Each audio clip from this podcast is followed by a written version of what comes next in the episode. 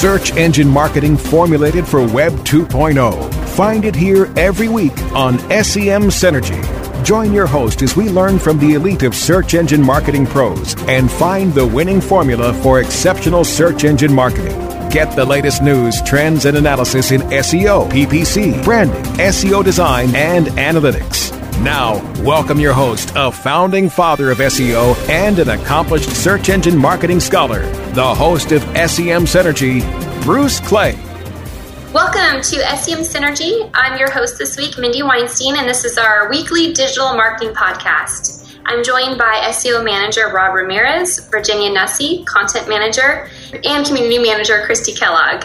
Like always, we have a pretty packed show for you today. News broke recently about Amazon and a lawsuit against fake reviewers. Thousand of them, really, to get a little bit more detail there. But that really opens up to a bigger topic about reviews in general. So we're going to touch on that today.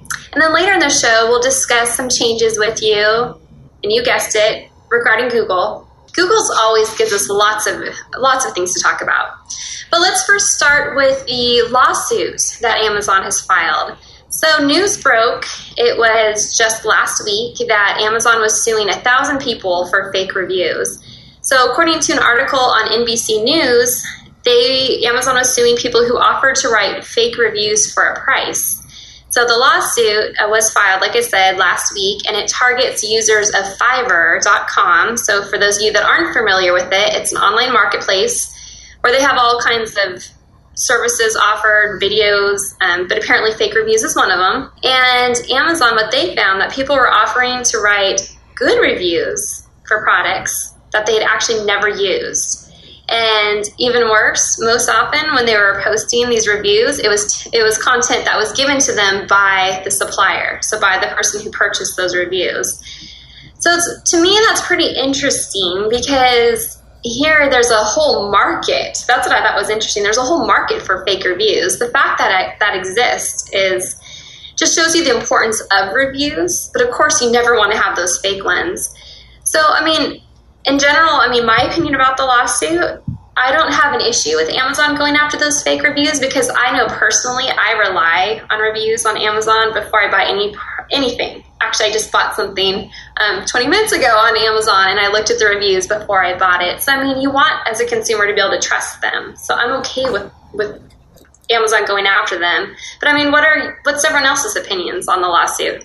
Kind of seems like reviews are a commodity in the same way that links became a commodity and you know that never lasts very long. Yeah i would agree with that. And uh, you know yeah I, I, think we know now that as far as google's concerned right um, there's definitely a benefit to having a, a certain amount of reviews. Um, good, bad, or indifferent, actually. So, you know, for instance, in the SERP, when we're talking about um, local listings, uh, if you want to get those stars to show up in the SERP, you need to have at least five reviews uh, on your profile on your Google My Business page and listen, as long as Google has featured these things in SERPs, people have been trying to uh, kind of generate them uh, in a scalable way that isn't very honest, obviously. And and um, Google's gone out of their way to, to filter them. Uh, Yelp has gone even further than that, right? Their, their filtering of, of fake reviews is is pretty legendary and, and something that's a sticking point with a lot of um, clients that we've worked with in the past, anyways.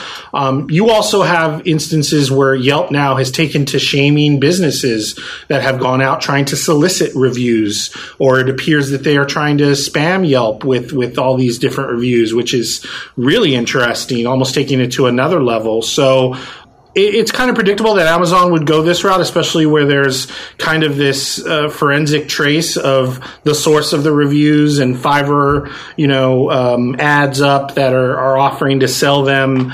Um, and obviously they're trying to, you know, create a, a good experience for their shoppers. Uh, and I guess that's the main point. It's not really surprising. I mean, 80% of people consult online reviews before making a purchase. That's what Bill Tancer um, what was his book? He wrote a book on the importance of basically getting reviews, and he keynoted at SMX West. He gave us some cool stats like 80% of consumers consult online reviews, and biggest mistake a business makes is ignoring negative reviews. It's a good practice of online marketing today, and I could understand wanting to kind of cheat the system and get those spammy reviews, but that those kind of tactics never last very long. And like you said, Yelp is one of the most stringent when it comes to to policing their reviews because that is the the whole their whole business relies on people trusting that. Right, and the, the part that's that's that's hard about Yelp is that they reward people who use Yelp, right? So you're liable to get filtered. Um, let's say I have a really good experience with a business, a local business that I, I frequent. They they tell me, hey, we if you We'd love to get a review from you. Here's our Yelp page. I go to Yelp. I create an account specifically to give them a review. And the fact that I haven't reviewed anything else in my Yelp account means I'm going to get filtered. Whether it was legitimate or real or, you know, none of that matters. All that matters is that I'm not a Yelper. So, you know, that's a little unfair in a lot of people's eyes, but Yelp, uh, they don't have many other choices, right? People who just like create an account to create one review, it, it looks suspicious. So they have to kind of filter it out. Another thing that happens is if your review isn't long enough, they'll ask you to write more. I noticed that. So you have to be kind of verbose. Interesting. Well, real quick, I was going to follow up a little bit more on Bill Tancer because I bought the book, and the book he wrote is called Everyone's a Critic. And some of the stuff that he had in the book, I mean, it's a great book, so I'd recommend it to anyone. It's called Everyone's a Critic by Bill Tancer. Um, I'm sure it has good reviews. we'll check. But some of the things that he brought up was that everything is reviewable. I mean, really, like everything, whether it's a book, whether it's a restaurant, whether you're a professor. When I was a professor, I got reviews. So even as doing the training classes, I get reviews. So everything is reviewable. And as a business, you have to be able to roll with the negative reviews. Not everybody's going to love you. I always say that during training. Not everyone's going to love you some will, but not everybody because that's just not human nature. So the same thing with products and services. You just have to be prepared for that. And actually most people trust a like 4 point, I think it's like 4.8 or 4.9 star rating versus a 5 star rating because that seems more legitimate. Again, not everyone's going to love you. So I mean that's something I think as a business perspective, it's so easy to get up in arms when you have a negative review. But you know what? I mean, if you can reply to it, take action, just let them know that you're you're aware of it. If there's something you can offer, something you could say, I mean, do it. But just understand that you're going to have good and bad mixed in there. Yeah, and it's a it's a good it's a good. Uh, it's a good example because I mean, if someone were to walk into your store, if you own a local business, and complain, um, you would address it, right? You wouldn't ignore it, and that's what happens so often with bad reviews. I agree, Mindy. You should never fear the bad review, right? It's okay; they happen. I think the important thing is to be attentive and to address the concern. And I think when I'm looking at a service online, um, if I see a bad review and I see that the owner of the store has responded to it, whether there was resolution. Um, they're in the thread or not, I know that they are attentive enough to deal with things when things go south. Um, and I think that's a big vote of confidence. It, it, it, means that there's someone, you know, awake at the wheel and they're, they're not just kind of, um, you know, giving. Now, obviously, if, if there's nothing but bad reviews, that's an issue right. in itself, right? You have to give service, good service to your clients. And, um, but the, the one off, the every now and again, there's a bad experience. And as long as you're kind of mindful of that and address it, I, I think think uh, it can be something that's totally acceptable. Yes, he makes that point in his book um, that it's okay to have a bad review and not to worry about it, and it's better to have a mix than none. At the last conference we were at, somebody asked a panelist how to get reviews, and they recommended um, certainly if they're in your store to ask them for it. For example, there's an allergist who they give them allergy test shots and then they have to wait for like 20 minutes before they can get the results. And so if there is a time when they're captive, your customers, and you can just ask them for it, they can pull it up on their phone and just leave a review there. Now, put that against um, some of the other examples of bad practices we were just talking about, such as having a kiosk where people can leave a review. I guess that's that's kind of frowned upon. Right. Yeah. Google started filtering those types of reviews because they're coming from the same IP, right? They're coming from the store location. And in Google's eyes, anyways, they're looking for the experience where someone had such an experience that they're going to go to their phone or from their home and actually leave a review that way good, bad, and different. And that's the other thing. I guess you know you can encourage people to review your your their experience. Um, you just can't uh, motivate them to review you one way or the other, right? Whatever their experience was, we just want to hear about it. I guess is really the message, and it's important to build it into the the, the flow, the process of doing business, especially for local businesses. You know, um, it is part of uh, you know I, I, I used to work with a business that would print on the back of their receipts um, a link uh, to their website um, and a real easy link to type in that took them to a page that would either have a form where they could gather a review right there or links to Yelp, Google, Facebook so that they could click on those and go and leave a review very easily. So it's all about making it easier for the customer to go ahead and leave feedback uh, when they're interested in doing so. There's a local business here in town, and I recently received an email from them, and it was like two paragraphs, and it was very upfront and transparent, and it just said, Reviews are very important to our business. We know our customers love us, but nobody's actually coming online and reviewing us. So if you could take like one minute to write what you think of our store, like please do. And I immediately went and wrote a review because I wouldn't have thought of it otherwise, and that really simple, honest email was actually a really good tactic, I think. Well, that's a good message they use too, because saying, you know, they're kind of appealing to your emotions about it too. You you like them, you've gone to them, hey, help us out. You know, people aren't reviewing us, so they singled you out. I think that was a good messaging. So that's a good example. Yeah. We do need to take a quick break. If you want to learn more about reviews, we have an exclusive interview with Bill Tancer on our blog. So you can go to bruceclay.com slash blog and just search for Bill Tancer and you'll find that post. We're going to turn the conversation to Google um, and talk about a few announcements that are noteworthy when we come back. We'll see you after our break. Don't go away. SEM Synergy will be right back.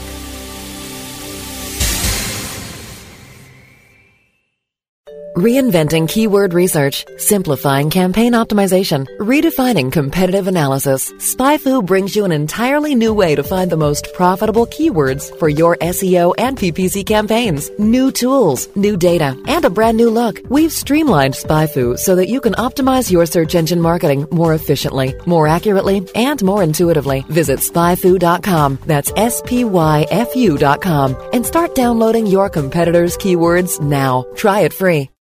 Hey, this is Danny Sullivan to talk to you about Bruce Clay Incorporated. They've made Inc. magazine's list of growing private businesses and have exhibited and sponsored at my conferences since the very beginning. You've seen their search engine relationship chart or you've read their SEO code of ethics, so you know they're SEO experts. But did you know they can help you with PPC, web analytics, web design, marketing strategy, promotion, and branding? Yep, get everything you need for success in the online marketplace. You can check it out from the professionals at Bruce Clay Incorporated. For over 10 years with offices worldwide, they've got the answers you need. Check them out today at bruceclay.com. Whether you are an online business or domain name investor, you need access to the best names. With over 270 million domains already registered, finding the right names at the best price requires a great wingman. Namejet.com puts you in the pilot seat by giving you fast and unparalleled access to some of the best premium and expired domain names on earth. As the number one domain name auction platform, namejet.com is the best place to find domains for your business or investment. So light the afterburners to the domain name aftermarket and fly over to namejet.com at Mach speed to get great domains today. Namejet.com. Finding links to improve your rankings in the search engines is time consuming and frustrating for many of us. The Hoth is the go-to company to help lighten your link building load. Their white label SEO was made specifically for agencies, in-house SEOs, and affiliates. The Hoth also offers high quality custom local citation building to improve search rankings in Google's maps and localized results, providing fulfillment for some of the largest SEO companies in the world. The Hoth offers link and citation building services you can trust. Get $20 in link building or citation building credits free by going to thehoth.com slash radio. T-H-E-H-O-T-H dot com slash radio. Search engine marketing formulated for Web 2.0. You're listening to SEM Synergy on WebmasterRadio.fm. Hi, welcome back to SEM Synergy, the weekly digital marketing podcast from Bruce Clay Inc. I'm Virginia Nussey, and right now we thought we would turn our attention to some recent changes with Google. Google's always changing, gives us lots to try to pay attention to.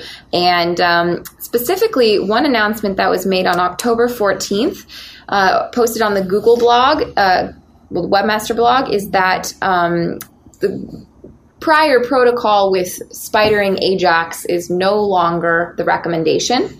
So, uh, on that technical note, I'll turn it over to Rob. so, it's an interesting evolution of, of Google's position on this obviously Google is always making strides with their bots and their bots' ability to crawl and index dynamic content. Um, they've done an incredible job with JavaScript and pretty much universally now. Um, things loaded through JavaScript are are able to be indexed by Google. Obviously, depending on how the DOM's laid out and all kinds of you know technical aspects and you know what kind of file we're pulling the data from, all of these types of things. There's some variables there as well, but but certainly Google is able to see a rendered page the way a user does, and that's really what they're relying on. Um, and they've gone out of their ways to gone out of their way to discourage people from blocking resources. Right? Um, they've they've added the Fetch as Google in Search Console, that tool, and that tool goes out of its way to point out whenever there's anything on the page that is blocked that the browser um, sorry, that the bot cannot see um, because they're really trying to look for that experience where the bot sees exactly what the browser does. Um, and along those lines, Ajax had always been a problem because of the way it built pages. And it's basically a dynamic element that injects content after a page has been loaded initially. Um, and Google previously had said if you want that content to be indexed, you need to give us a static version of the page. You need to give us uh, what they called an HTML snapshot so that we can go and crawl that version of the page and we know um, what exactly is on the page. And Google, with this announcement, is basically saying that that's not necessary anymore. That their bot is now able to tell what it is on the page, regardless of how it's loaded. And you don't need to go through the trouble of creating this snapshot for us to crawl and index any longer. Um, I have my questions about whether that's actually the case, right? Um, there are all kinds of instances, and, and, it always seems to be attached, anyways, to how quickly content loads via Ajax. It seems like the bot um, has a, an expiration date as far as how long it will stay on a page and wait for content to render. So if it hits that that time period and it still doesn't have all of the content, it doesn't matter. It'll it'll index what's there and then move on to the next page basically. And that all makes sense because Google obviously has a finite amount of time that they can devote to crawling and indexing pages.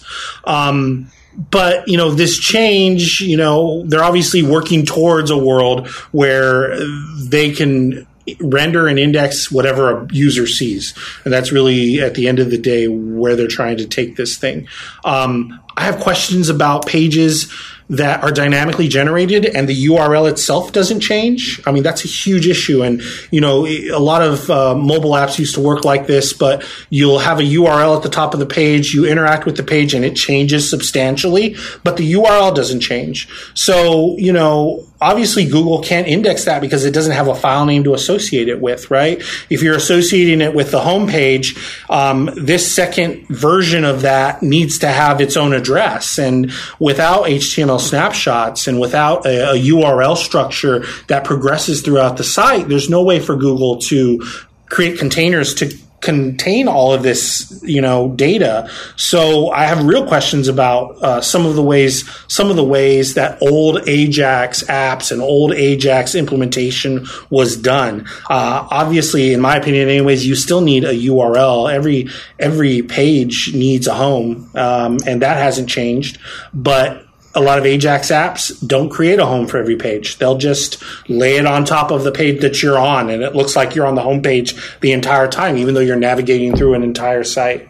Um, so, a lot of questions. You know, they were really vague in their blog article, which is really um, come to be expected almost, but they don't specifically talk about HTML snapshots and retiring them, how long they'll be honoring them. Although I think they do allude to the fact that for now, anyways, they're going to go ahead and still consider those and index them, uh, not giving really a date when they're going to flip the switch.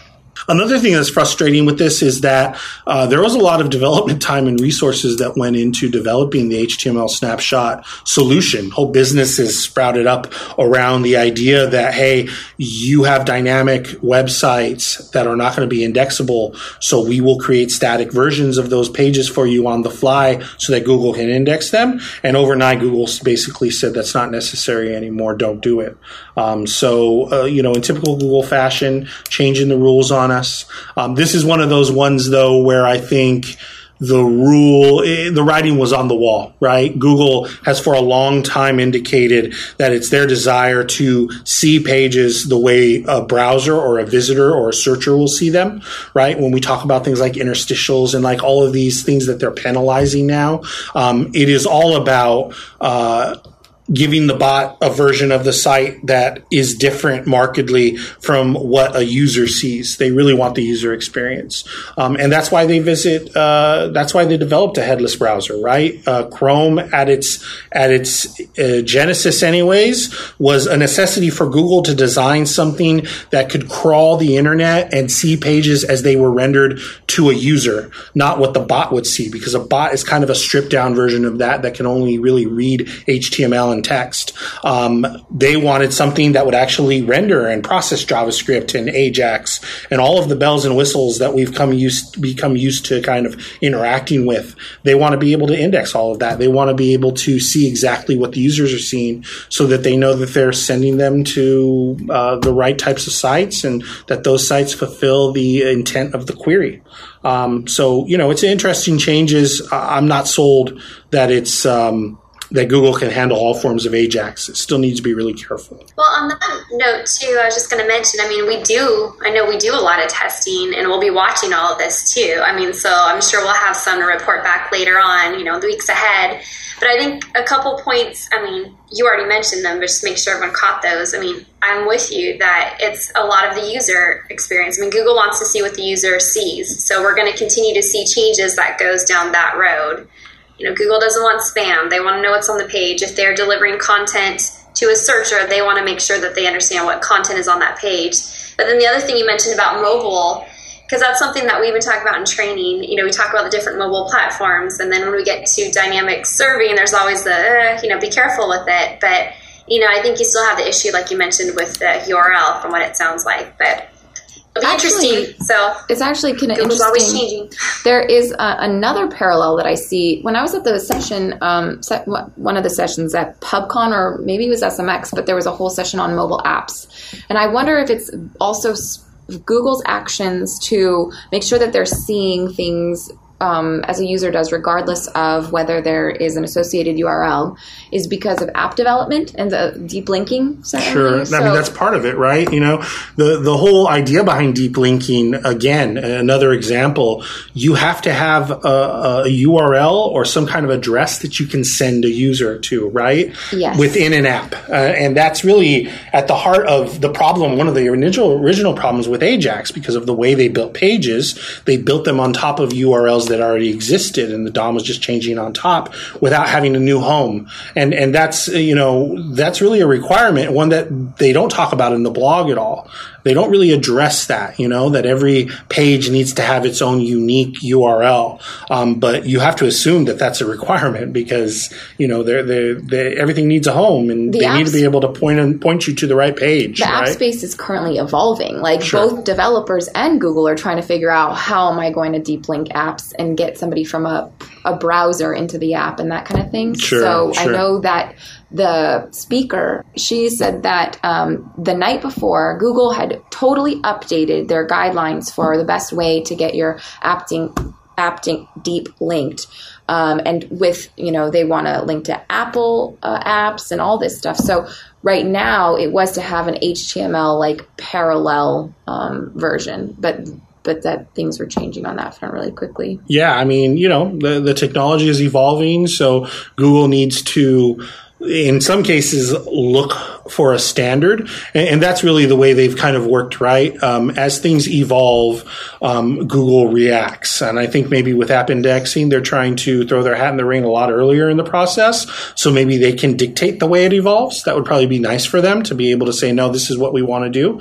Um, you know with them uh, endorsing responsive design for instance that's something they did long after you know um, people were developing all of these mdots and you know all of these uh, mobile websites, and then they come out and say, well, actually, it'd be better for us if you could build a responsive site, so we don't have to crawl two versions of your website, which is really what it's about, right? I mean, at the end of the day, they just uh, there's just not enough room in their index to have multiple versions of every site that are on the internet. So we much prefer that it's responsive, so that we just index it once and then can serve it to both mobile and desktop users. There's talk of a mobile index being created, um, but that's obviously a large amount of resources and something that um, Google might go down that road, certainly because mobile is that important. But there, there obviously is uh, other options out there that they're interested in, in, looking at. And you know, another thing about the Ajax, you know, you talk about like infinite scroll and these types of things. It's a perfect example. You know, infinite scrolling isn't triggered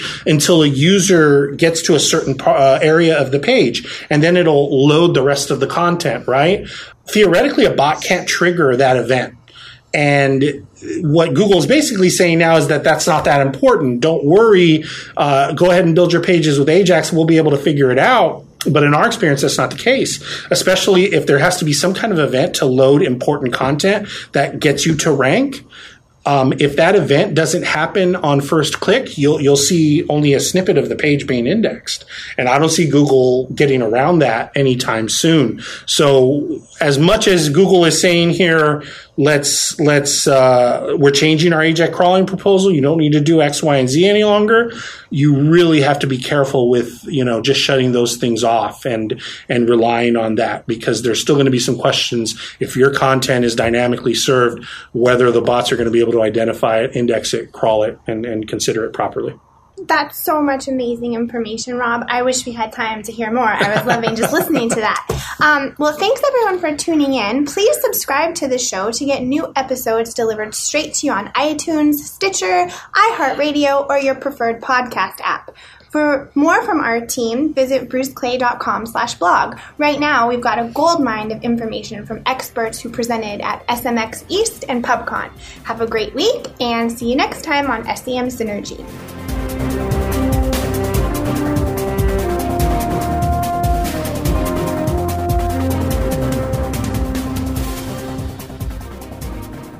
This has been a presentation of WebmasterRadio.fm, the world's largest business to business radio and podcast network.